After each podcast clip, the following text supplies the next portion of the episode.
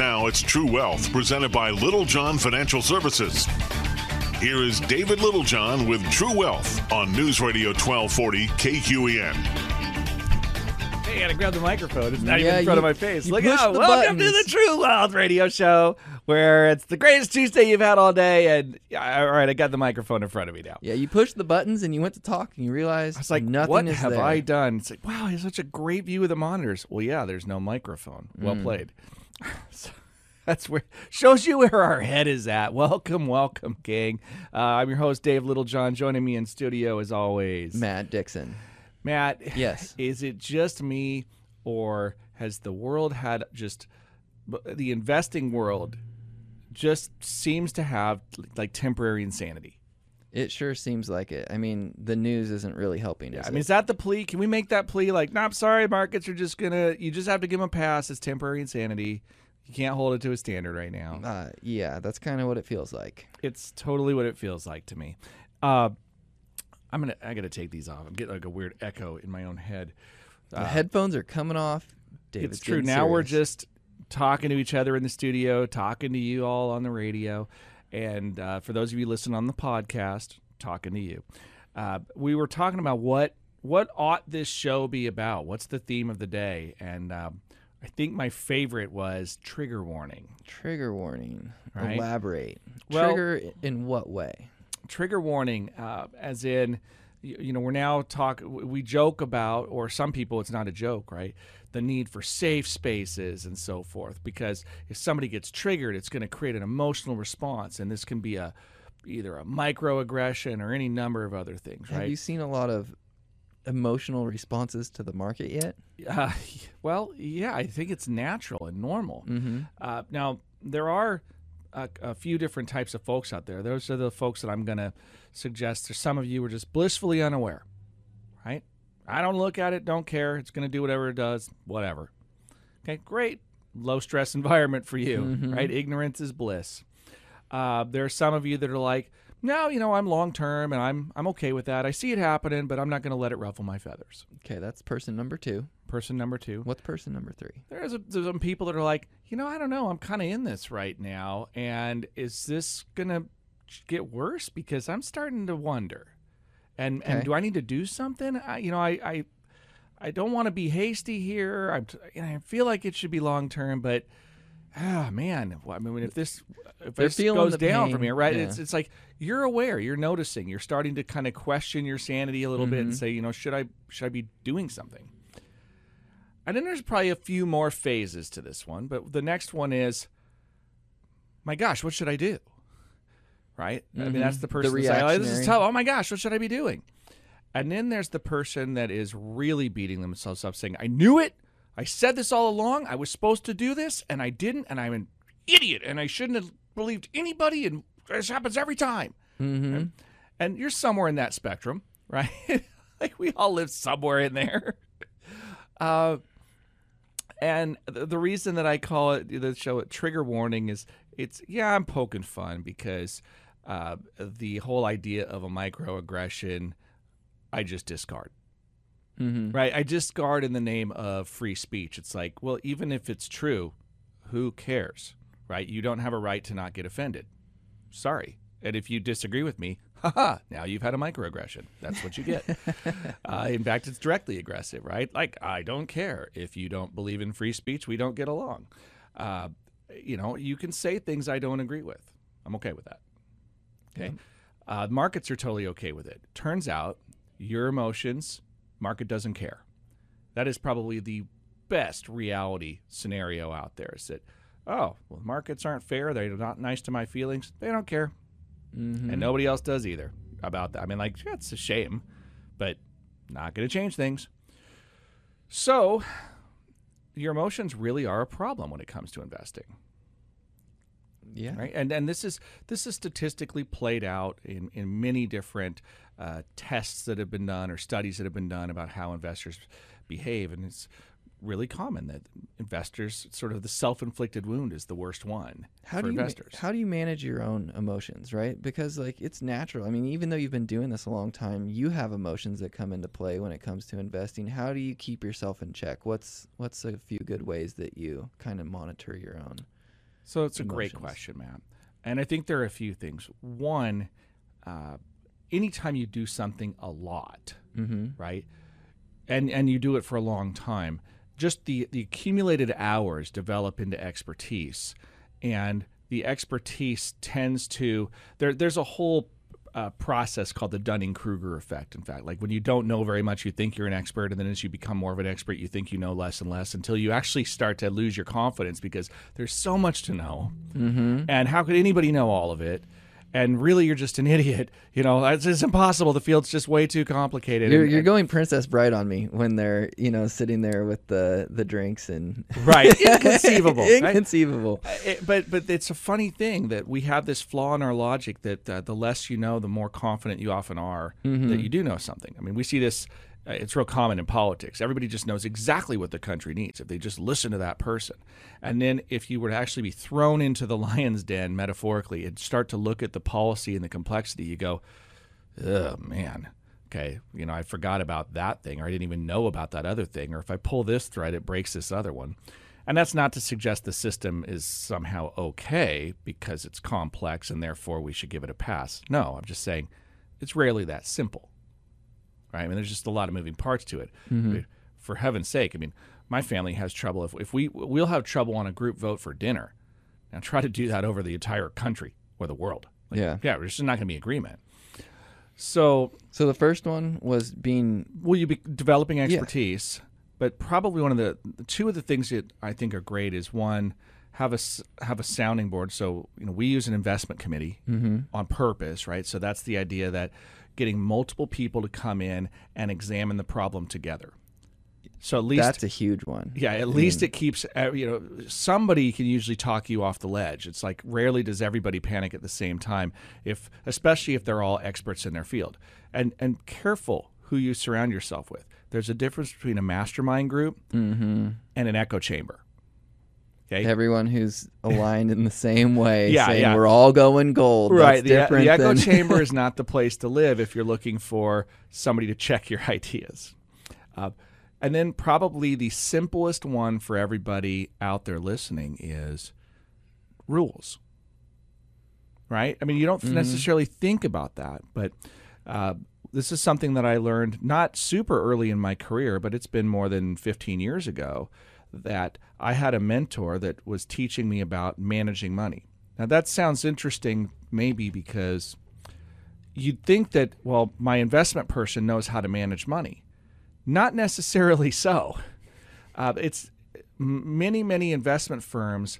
What they do is a lot of sales training, and then they train their representatives to sort of promote the company's research. You know, the we have a team of people that have all this stuff that they do for us. It's not really me that does it. I'm the interface between you and them to help get you know you have all these specific customer service needs i'm here to address those needs they're there to do the investment stuff and i'm going to connect you two together and i'll be the you know concierge Right. you know i'll be, Kind I'll of be the the, middleman. facilitator it Almost is a middleman yeah. right uh, and so they don't necessarily and and that's not to say that's how all advisors are either. So don't don't i'm not throwing everybody under the bus here. I'm just saying be aware of who you're engaging with. Mm-hmm. money management is a skill set and one of the things that i was sort of taught to do is journal about your investment moves. Why Yeah. did you make them and how and what were the, what were the decision factors? And then afterwards evaluate how they played out and were your assumptions correct what can you learn from it how can you get better at it? It's the same thing as an NFL player watching film after the game. Yeah, right. it like really you, you can't spot your errors unless you've documented it somehow. mm-hmm. It's good advice.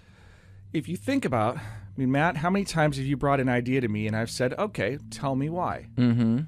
right Every time almost. pretty much Yeah. it's a Why are you walk, thinking that, walk me through the story give me your thoughts Yeah. right and and what i'm effectively doing is saying You're I- vetting it. yeah well i'm suggesting defend why Mm-hmm. right yeah you're selling me on this but you need to sell yourself too what makes you think this is real Sure. now there have been plenty of times where i've agreed with you mm-hmm. right there have been some times you've talked yourself out of it Yeah, absolutely. like when you actually start breaking it down and having to verbalize, why am I doing this? Sometimes, you know, you get to a point where you're like, wow, that actually doesn't make much sense. Right.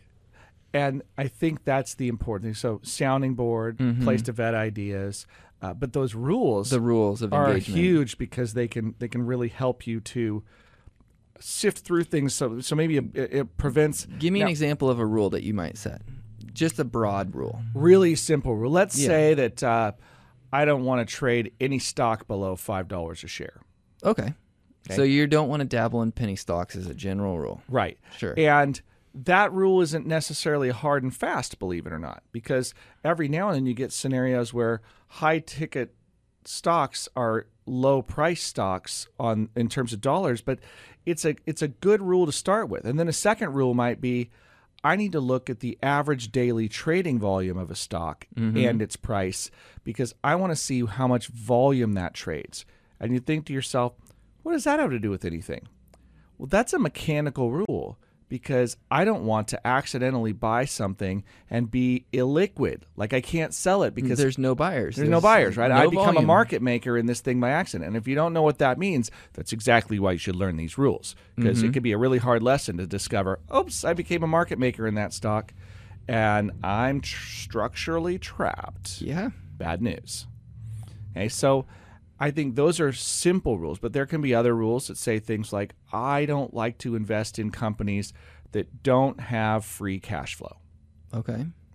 Okay. now that can be tricky. I mean, because how do you define that? Maybe it's based on, um, you know, EBITDA or something like that. So it's like, well, they have debt, but they can service the debt, and I want to make sure that after all of their expenses and debt service, they still have money left over. Okay, that's cash flow, but they also have debt. Then you're looking at your debt to equity ratios, and you're looking at sales and forecasts and all the other. You could see there's a million ways to slice and dice this thing, but starting with the simple rules are at least a way to filter out some of the things that you would know would be immediately disqualified. Would you They- even they- loop in like, you know, spots where you're gonna say, I'm gonna take a profit here versus I'm gonna cut losses if it gets to this point? Would you also put that in that category? So that's a little different. Um, that is about trading rules, Okay. right? Or position More than just rules. investing rules. So, it, but it still rules. I mean, it Mm-hmm. totally falls under the category. Uh, we should talk a little bit about that. We should talk about some of the other rules, but I'm getting the flag here that we better take a break. Uh, they want their profits, don't they? Like, evidently, we have advertisers that are really craving your ears. So stick around. We'll be right back. This is Dave Littlejohn. And Matt Dixon. And you're listening to True Wealth on News Radio 93.9 FM and 1240 KQEN. I know. Who wants to be limited like that? It's like lame. So, anyway, welcome back to the True Wealth Radio Show. Evidently, the music was playing, and it's time for us to get back. I'm your host, Dave Littlejohn, in studio with Matt Dixon. Matt. We're podcasting this jam. Is that true? Yeah, we are. Okay. Every week, like clockwork. So you, know because you're the one that's going to post it. Yeah. That's the best. It's the laborious process. So if you're not tuning into the podcast, boo. Like, y- use it. Right? And the Putting beauty is the, I- the podcast is sort of slimmed down of the advertisers whom this station greatly appreciates, uh, but they're not on the podcast, right? It's kind That's of right. clip, clip, clip. So we move right on through. Uh, so you can listen to the entire show in like 42 minutes. Mm-hmm. Uh, all right, we were talking rules. We talked about trigger warnings today, Mm-hmm. and in this case, the trigger warning. Of course, the joke is that uh, a lot of people talk about emotions. It's a, it's a, you know, they're manipulated all the time. We know that it's really popular in political science these days. We see it in the news, right? And and Mm-hmm. why? It's very simple. Because if you're not paying for the product, you are, Are the product. product. Uh, and so we need to get your attention. If you're going to use the web or something like that, we got to get you right. Hey, there's there's 15 things that'll keep you from going broke in retirement. You're not going to believe number six, right? I got to see that list, man. I got to see it. And I'm guilty of clicking on those too. It's so so It's- pitiful. It's like, oh, You know looks why they interesting. keep showing up? because you click on them. Because it works. Yep. That's it. So it's up to us to wise up. And of course, this will be a marketing battle for your eyeballs. Okay. Just like this show, if we're honest, Is a Right. marketing we battle are. for your ears. this this show it's we pay for this time right as an mm-hmm. advertisement it's a long show now we take a really unusual i think approach to this which is you know what let's try a really transparent process of transferring information and confidence. And if what we do aligns with what you, the listener, need, and you think, you know, these guys seem all right, I think I'm going to give them a shout. Great, it works out. But it's not a pressure thing, it's a fit thing. We know what we're about, we know how we do business and how what's important to us. It's a big world out there. Find the person that you fit well with. Mm-hmm. Okay. And we're comfortable saying that, that there's people out there that are like, yep, that's who I want. I just want somebody that, you know, like I'm not clairvoyant. Matt, are you? Can you can you predict the future? I wish. So I'm lying to you. I can predict the future all day long. I just don't know if it's right. I Oh, can guess at the go. future all you want. Like you want guesses? No problem. You Hmm. want those guesses to be right? Oh, oh, wait a second. What? So, you know, I I don't know the future. I can sometimes play the odds pretty well. Can you give me an educated guess? I can do that, Okay. right? And and our educated guesses have worked out pretty decent over time. Be Like, right more than you're wrong. I think so. Okay. right? I mean, Yeah. I'm not going to give you a percentage or anything, but I will say that we've done pretty well. We don't bat a thousand when it comes to investment picks, moment to moment, right? We've had losers. I feel like if you don't have losers, then you really have the crystal ball. Like, Well, or you're cheating, right? yeah. Well, uh, yeah. So that that's the trick. Um, I confess up on air. We owned PayPal and uh, watched it go down and down and down until we got back to our starting price, and we're like, never mind, you know. Mm-hmm. And and we lost forty percent off of our highs. I mean, it's just ugly. right. glad we got out when we did. I think it was at you know 125 or something. I, I think uh, somewhere in that neighborhood, and then it fell to like 80. So it just kept. Glad you cut it when you did. Yeah. So that's the thing, right? I think it was Winston Churchill that one time said, "Look, no matter how far down the path you go, the wrong path, turn back." Right? It's like, yeah, right. It's you know, it's one thing to buy and hold investments that are good investments. It's another thing to just ride a, you know, something into the ground. Mm-hmm. So that that you know we we made a transition. Now here's a here's an interesting rule for you. I'm not giving you investment advice here that is specific, but this is good advice generically to think about when you're going to buy an investment. Okay? So here's a free free tip for everybody. If you do something really corny and say, buy it low and sell it high, I'm going to like reach my long arm across the thing and slap Yeah, you. it's no, head. this is real advice. Okay. Pretend that you don't already own the investment and ask yourself, would I still buy it today? Oh, you're saying if you already own it. Not necessarily. If you Okay. don't own it, you're looking at it saying, Am I willing to buy it today? Do I like it today because I think it'll be worth more later? Mm-hmm. But yeah, if you own something and it's dropped in value, but you look at that and say, But would I buy it today if I didn't already own it? Hmm. Okay. That's a pretty good litmus test for whether or not you believe in that investment. A lot of people start there, I've noticed, but then the moment they get into it and they hit some choppy waters and the price goes down a little bit, they forget about the fact that they really believe in the product. They really believe in the company and they really want to own it long term. And then they get out of it really quick and then the price recovers and it goes higher and then, you know, they're just sitting there. They're just Yep. kicking themselves. So, then that's what makes a market. Mm-hmm. right? I mean, the Yeah. reality is it takes buyers and sellers. But I can tell you that it's the people that enter into these transactions with a lot more emotion Mm-hmm. and a lot less data. They're the ones that stand to be a problem. Now, I can give you like an easy example of this one, okay? Imagine for a minute that you are in the market to purchase a home, Okay. okay? Matthew. Yeah. Yep. yeah. and and always you looking. find yourself staring at a property that is just perfect. It is on the river. mm-hmm. It's got Yep.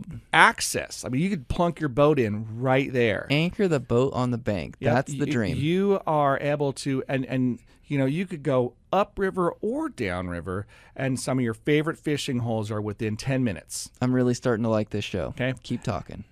this place is beautiful. It is, uh, you know, the, the yard's already done. It's got enough space.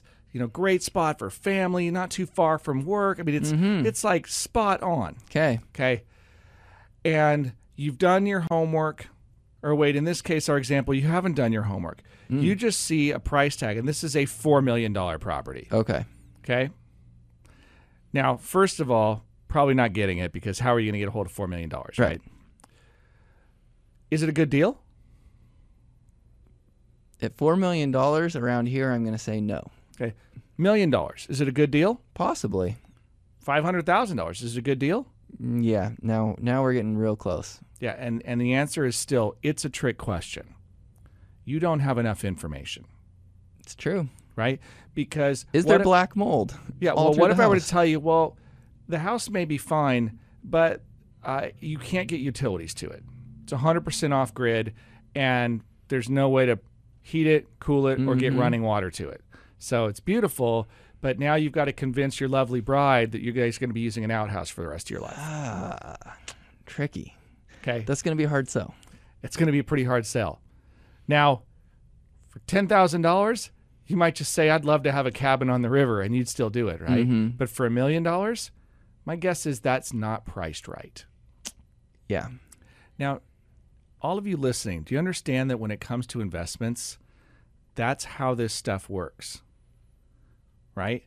Uh, to the folks that, and I, I, I will pick on Tesla for a minute because I've done that before on this program. Like even a couple years ago, I was looking at Tesla. So I can't buy Tesla. It was trading for five hundred dollars a share back then. And the PE ratios. Well, the PE ratio was like thirteen hundred Yeah. right? So for every thirteen hundred dollars that Tesla actually PE was zero initially, it had nothing, no earnings. Right, because there was no there earnings, was yeah. no PE ratio back then, and then it was thirteen hundred. So for every thirteen hundred dollars that Tesla made, you got one dollar, Mm-hmm. and and that ratio has steadily improved as Tesla is now earning money. Now I can tell you all, without making this investment advice of any kind, we do own Tesla in one of our investment models. Now, but Currently. not when the PE ratios Currently. were at 1300. And somebody could argue that, well, what if you'd have bought that two years ago and you could have bought it for four hundred dollars instead of buying it for over seven hundred when we did? Mm-hmm. You know, you'd have made way more money. I said that is true, but it did not meet our rules test, Yep. right? Which was that it was not in our mind investable as anything other than Speculation. Yeah. right? And so we did not want to break our own rules at that time, and it was tempting Mm-hmm. Right? It, I mean, that's a darling, right? Come on, Tesla. Tesla's now by market cap and revenue bigger than General Motors and Ford. Right. How nuts is that? It's pretty crazy. It's a company that 30 years ago wasn't there, right? I mean, Mhm. Ford and General Motors, they, they built the automotive industry for most of the planet. Certainly in the United States. I mean, one could argue that uh, Germany had uh, a lot of uh, influence as well, but that's huge. And Tesla has supplanted them. So, talking about the different rules and ways that we gauge investments, we've talked about a few things. Do we want to talk about how we gauge based on dollars versus percent at all? So that's not really a rules thing, but It's it's, not a rules thing, important. But it's a gauge for how we measure Yeah, investments, so- which we kind of started talking about a little bit. We we did. So, you know, that's a pretty interesting one. And here's the thing: we're up at the the hour. I feel like our investors and our, well, our listeners, we really should have the conversation. Do we give them too much information? Are they on information overload? No, it's not that. It's like I think we should just grab the break. Okay. And we can do so when we come back, if you're wondering, like the question is, what yardstick, what measuring tool do you need to use for your investments? This is super important and often overlooked. So we're going to Okay. cover that when we come back. Stick around. This is Dave Littlejohn, and Matt Dixon. and you're listening to True Wealth on News Radio 93.9 FM, 1240 KQEN. All right, gang, welcome back to the True Wealth Radio Show. Dave Littlejohn and Matt Dixon. Matt. Yes. What's your favorite yardstick? Hmm. One that has purple and glitter on it. Glitter? Mm-hmm. purple yardstick. And that is exactly what you should measure your investments with. I think we're done here. Okay. Good show. All right. Um, it's got unicorns engraved in it too somewhere. you know, I have that? three daughters. I could see this being a big hit. Oh yeah. Glitter purple unicorn yardstick. Is that how we inspire people to want to do math again? Like actually measure stuff? if it works, I would run with it, Okay. truthfully.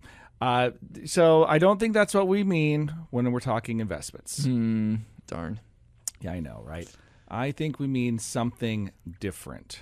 More along the lines of dollars versus percents. So more along the lines of dollars versus percents. Okay. Um, I think that investors, you, you like, and if this is you, first of all, stop it. Okay, which is we have to decide how are you going to measure whether or not things are working. Now this is Okay. about investment performance. Okay. Now the question is absolute or relative. hmm. Okay. Okay. And is it going to be because what people will do is they'll try to do a little bit of both, and you, and that's cheating. I have. I have a feeling I know where you're going with this. Like Well- if I said, Dave, you lost two hundred thousand dollars, Right, and that's an absolute like that's a number. When Yeah. you say two hundred thousand dollars, but if but if I was to say, but you have ten million dollars and you lost Mm-hmm. two hundred thousand, I go, well, two hundred thousand is real money, right. but on a percentage basis, that's barely moving the needle on ten million dollars. right. But if you had two hundred thousand dollars and you lost two hundred thousand dollars, that's a hundred percent loss. That's pretty catastrophic. Hmm. And the issue comes down to, I mean, the markets think in percentages, Mm-hmm. and I see people make this mistake a lot that, because there's something that happens that you have to be aware of. This is a this this is a, an example of sort of a a mental and emotional hang up. It's it's actually a, a misinterpretation, a fail, but it's normal. People do it all the time. Okay. And what it is is they will do what they call an anchoring bias. okay. Okay. So imagine that I buy ABC stock for $100 a share. Okay. It goes up to $150 a share and then it falls back down to $125 a share. Okay. Two different types of anchoring bias that can occur right here. First one is somebody that says, well, you know, I only paid $100 for it. It's worth 125. I win. Mm-hmm. Okay. And then there's the person that says, this thing used to be $150 a share. Now it's 125. I lose. Mm-hmm. Two completely different Right. mindsets And you go- analyzing the exact same situation. Wait a second here. How are we determining whether or not this is a successful investment? Mm-hmm. Okay. One person thinks that they just lost, what, 20% or something. You know, another person thinks that they're up 25%. So it matters where you're measuring from, right? And there's not a right or wrong answer to this, but what I would challenge you is that you need to commit to being consistent with the measuring method. Okay? Uh, if you only measure off of the high water mark that you've ever had, you will pretty much be disappointed often. I'm imagining like a long jumper, right? Who like nails that jump perfectly. Their foot's right on the board. They jump 20 feet. And then, you know, the next guy runs and he jumps from five feet behind the board, you know, mm-hmm. and comes up a foot short and loses. He's like, I jumped 25 feet. Well, your foot wasn't on the board. You measured. We got to measure from the same spot. Right. Yeah. Yeah. Yeah. Physically covered more distance than the other, but lost the competition Yeah. on technicalities there, which are which you should lose if you do that, right? Because Yeah. rules be rules. Um, it's a good example in a sense. I also think that it happens that people will, when they say they split their measurements, it's like, well, hey, I started with hundred thousand dollars and then it, I I made ten percent, but I lost ten thousand dollars. Right. Well, losing ten percent is ten thousand dollars. Making ten percent is ten thousand dollars. So on the way up, let's measure in percentages because well, I want to beat everybody else. So mm-hmm. I want to, you know, oh, the S and P's up thirteen percent. Well, I made fifteen percent. I win. Okay, and then S and P's down ten percent. I'm down two thousand dollars. Oh man, I'm lost two thousand dollars. Like, wait a second Yeah. you know now you've reframed it so that no matter what you're always on yeah like it's always hard to win right Yep. and it just doesn't work that way you don't get infinity upside and zero downside as an investor that's a violation of the rules of risk and reward Unless you have a printing press. well again cheating Yeah, cheating. right i mean like if you can cheat then that can work right so uh, it's it's kind of like if you want to gamble and you gonna you know load the deck or something well Yep. that's not gambling is it right. so that's we call that cheating Yeah. and so if you know the outcome then that's inside information which it turns out isn't just frowned upon it's against the law uh, Yeah, we could ask Martha Stewart about that, could, couldn't we? right? Yeah. And there are others too, but she's certainly the most famous, uh, or at least the most famous of late. yeah. Right. So I I feel like that's one of those scenarios where we just need to pick your measuring stick, right? And if it's going to be a purple sparkly unicorn yardstick, great. Okay, but just use it consistently. Maybe another way to describe it is pick your unit of measurement, mm. right? Are you using inches or meters? Okay, because you're going to get a very different result depending on which measure you choose. And I think that that's it's it's a, especially in periods like when the markets are down right now. Like I don't know if you knew that or not, they're down. Okay. And on an absolute basis, people have less money in their account than they did at the end of December in most cases, unless you've added to it or you've had a really mm-hmm. fortunate spell of what you were invested in, or you're in a super ultra conservative mix. But compared to a couple years ago, you're probably positive. Well, compared to yeah, compared to two years ago, you should be up. Mm-hmm. Compared to December, you're probably down. Yeah. if you're typical. Okay. You know, my suspicion is in the next few years, it's all going to come out in the wash, right? Now here's here's the dirty little secret, everybody. Five years from now, it probably all comes out in the wash. And I have to say probably because if I don't say that, then I'm making some investment guarantee, and you can't do that. So should we be losing sleep? Should we be panicking? Not in my opinion, Right? because well, here's the thing: what exactly does worry do? Yeah. What does it accomplish? Nothing, right? I mean, great. Now you're stressed out, and you still can't impact it. Mm-hmm. Uh, should you, you know, the the Should the, you be mindful? Yes. well, you but can should be aware, worry? but yeah. this some people just wring their hands. It's the idea that I must do something. No, what you must do is be patient and allow the markets to do what they do best, which is make money and outpace inflation over time. Mm-hmm. Right, and that's why we're diversified. It's you know some companies come and they go, so you don't put all your eggs in that one basket.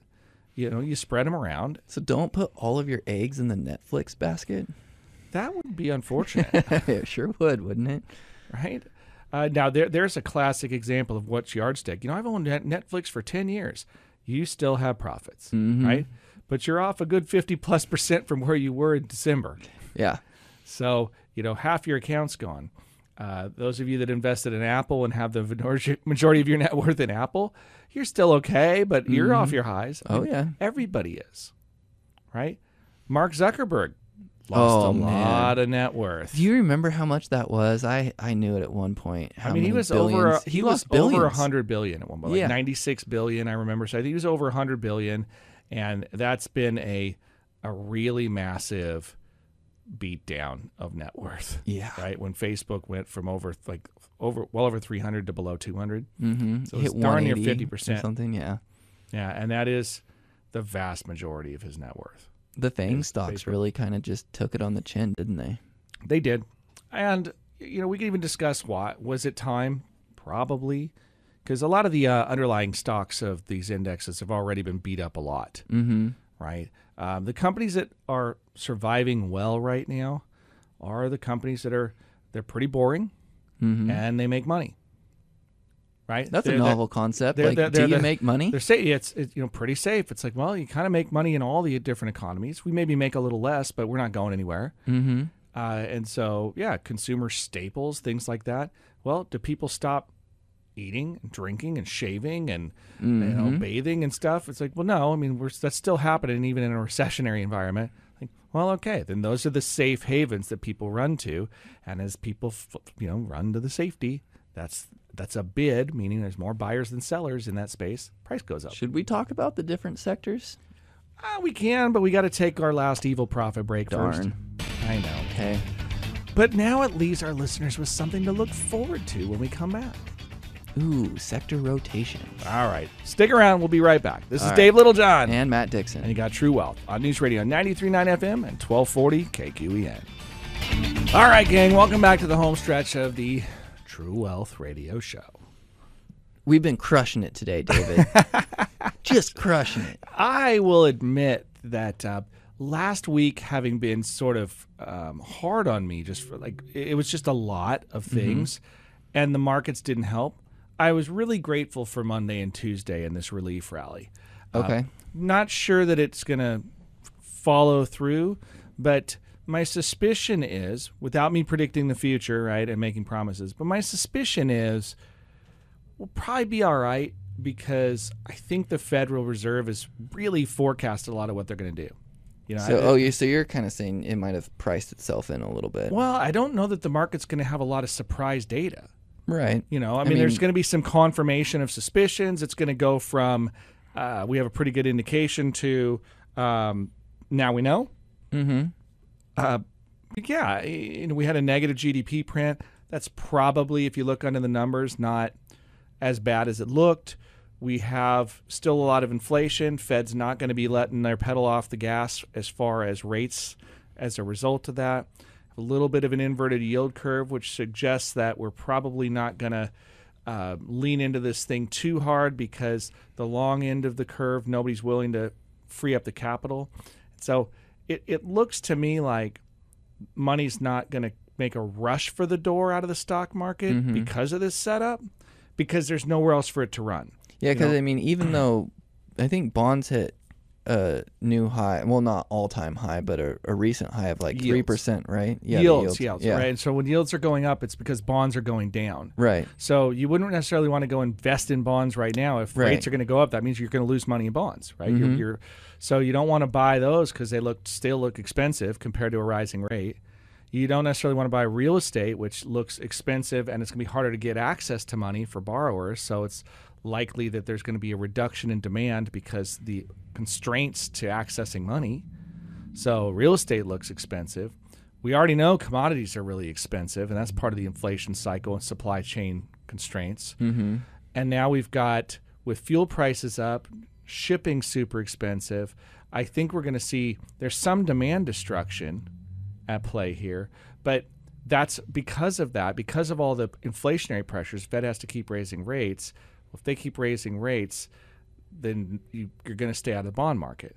Right. And if they keep raising rates, it's going to keep putting pressure on the real estate market. So if real estate and bonds are ugly, commodities are already inflating. So th- I mean, I guess money. Maybe you can make the argument that you could go into commodities, but that feels like danger zone because it's mm-hmm. pretty aggressive. And I'm looking at the price of stocks that have been beat way up and going. Again, I'm not making a recommendation here. I'm just telling you that these things are on sale compared to where they were 12 months ago. And if you think their profits are going to continue to increase because of economic expansion, and I don't know, but you know they're guiding that they are. If that's true, then we have PE ratios a lot cheaper than they were five months ago.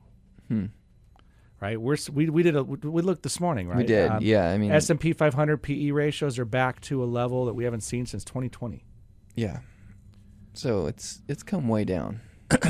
Yeah, it has. It really has. So I think that you just have to look at where else can investors put their money right now.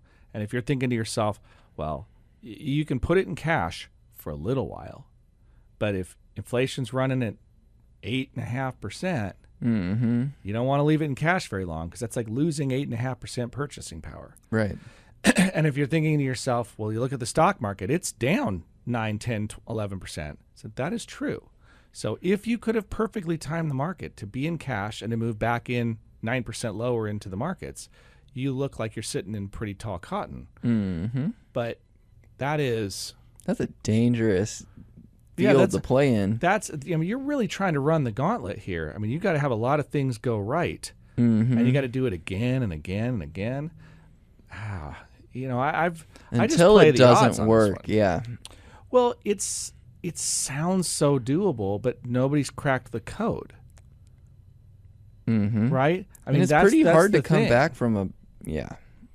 If you if you consider if it was so easy, everybody'd be doing it. And I got to tell you, that 23 year old that cracked the code of the market that's selling you his 10 best stock picks online.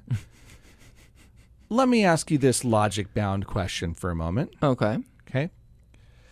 If you had a magic money printing press, Would you give it away? well, not just that, and you could print as much money as you wanted because you'd crack the code to the market now. Yeah. Do you need to sell the code to anybody else? Yeah. Do you else? need someone's five dollar a month subscription? like, why are you selling that? Mm-hmm. Because what you're going to do is give everybody else the exploit that you have, and then you're not going to have the exploit anymore. It's going to break because too many people learn about it. Yep. So, I I mean, just intuitively, if you see this, I mean, you should just look at that and roll your eyes and go, ha ha. But this is that stupid clickbait, right? You're not mm-hmm. going to believe number six. Okay, you're not going to believe that this person doesn't exist, and this is like, or if It's you like a robot type. well, here's my favorite too. The people that say, "Oh no, here's how you could have turned five thousand dollars into one point four million. and they'll show you the path. Start with this obscure penny stock, right? It makes mm-hmm. seven hundred percent. Then you sell it. You take hundred percent of the money, and you buy this next penny stock, and it goes up five hundred percent. And you sell it, make hundred percent profit, and do this again and again. You know what they won't tell you in that whole scenario? The odds of you being exactly right. Oh, not that. That's actually better. This is the part they won't tell you. That's a penny stock. If you show up and put $5,000 into it, you would have changed the trading history mm. because there's so few That's true. participants that as soon as you showed up, you would have completely skewed the way that trade played out. You show up and you become 10% of the market doing something like that, and then you have to find a way to get out and and so you're you're completely changing the dynamic of a pump and dump scheme at that point because Yeah. you're a new player to the market, right? A stock that trades a billion dollars a day, your five thousand dollars is invisible. It's a rounding error. In a fraction of a mm-hmm. second, it's gobbled up. But for a stock that trades fifteen thousand dollars a day, you're third of the trade for the day Right. You made an you think actual. you are influence the market. price. Yeah. yeah, yeah. So, so you know, these things are they're just scams, right? And and they get away with it in the disclosure of you know these are hypothetical, they're not actually did this side or the other. Like again, if you could print money, why would you share the secret? What you want to do is generate interest in the stocks that are super cheap that you already Because you bought already, already own them. Yeah. because that's how you pump them up is to advertise them and get other investors that are in the middle of FOMO, right? Fear of missing out then to you get them to dump your throw ten percent holding, and, then you cash out on everyone else's misery. Exactly. Yep. You're you're cashing out as everybody else is thinking they've got the next moonshot. Mm-hmm. And that stuff drives me bananas. And I feel like and- we but- see that a lot with crypto right now. right. I- We yeah, we see that in crypto. Mm-hmm. You know. But I mean this is the same thing as like that Nigerian prince that keeps wanting to give you money. It's like it's not real. Okay. I'll keep making jokes about that because it's that absurd. Okay. I like it. Uh, you know, it's, it's like when when Microsoft calls you and tells you that you have a virus on your computer and that you need to deal with it, and so they're here to help, right? And all you have to do is load up this antivirus and give them your bank account number. Just, just stop, right? Just stop. so sometimes you have to just kind of have that logic in your head of like, first of all, why would they know? And if they know, why won't why wouldn't they just do it themselves? Because Right. they're already in my computer, right? No. so there you go. It's just these logic traps of really did you you got sucked into that? Yikes. Mm.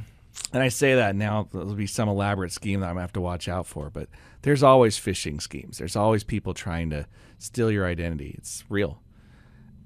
Yep. So anyway, don't get suckered into the the dumb stock move game of you know somebody cracked the code. It's So not how it ha- works. If you had to summarize today into like one general like blurb, what would you what would you summarize for our listeners?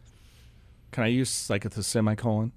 Please do. It's one of my favorites when writing. Like I abuse It would say- semicolons.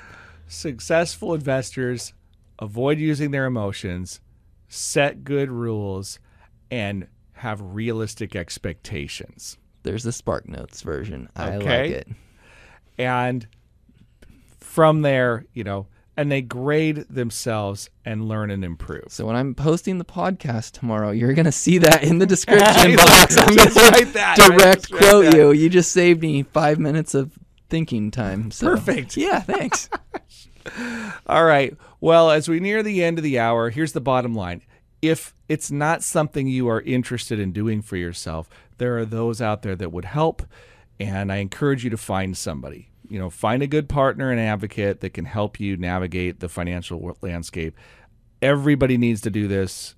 Everybody should be taking care of their finance. If you don't have that person, Matt, can they call us? I sure hope so. We have a number, and I'm going to go slow. Normally I rattle it off, so I'm giving you time to get out that pencil and paper. So it's 541 375 0898. All right. You heard it here first, but you won't be the last. Uh, we're out of time for now, so we got to run. Until next time, this has been Dave Littlejohn. And Matt Dixon. And you've been listening to True Wealth from littlejohnfs.com. You find us there too. Catch you next time on News Radio 93.9 FM and 1240 KQEN. The preceding program was paid for by Littlejohn Financial Services. The opinions and views expressed may not reflect those of Brooke Communications, its affiliates, or its employees.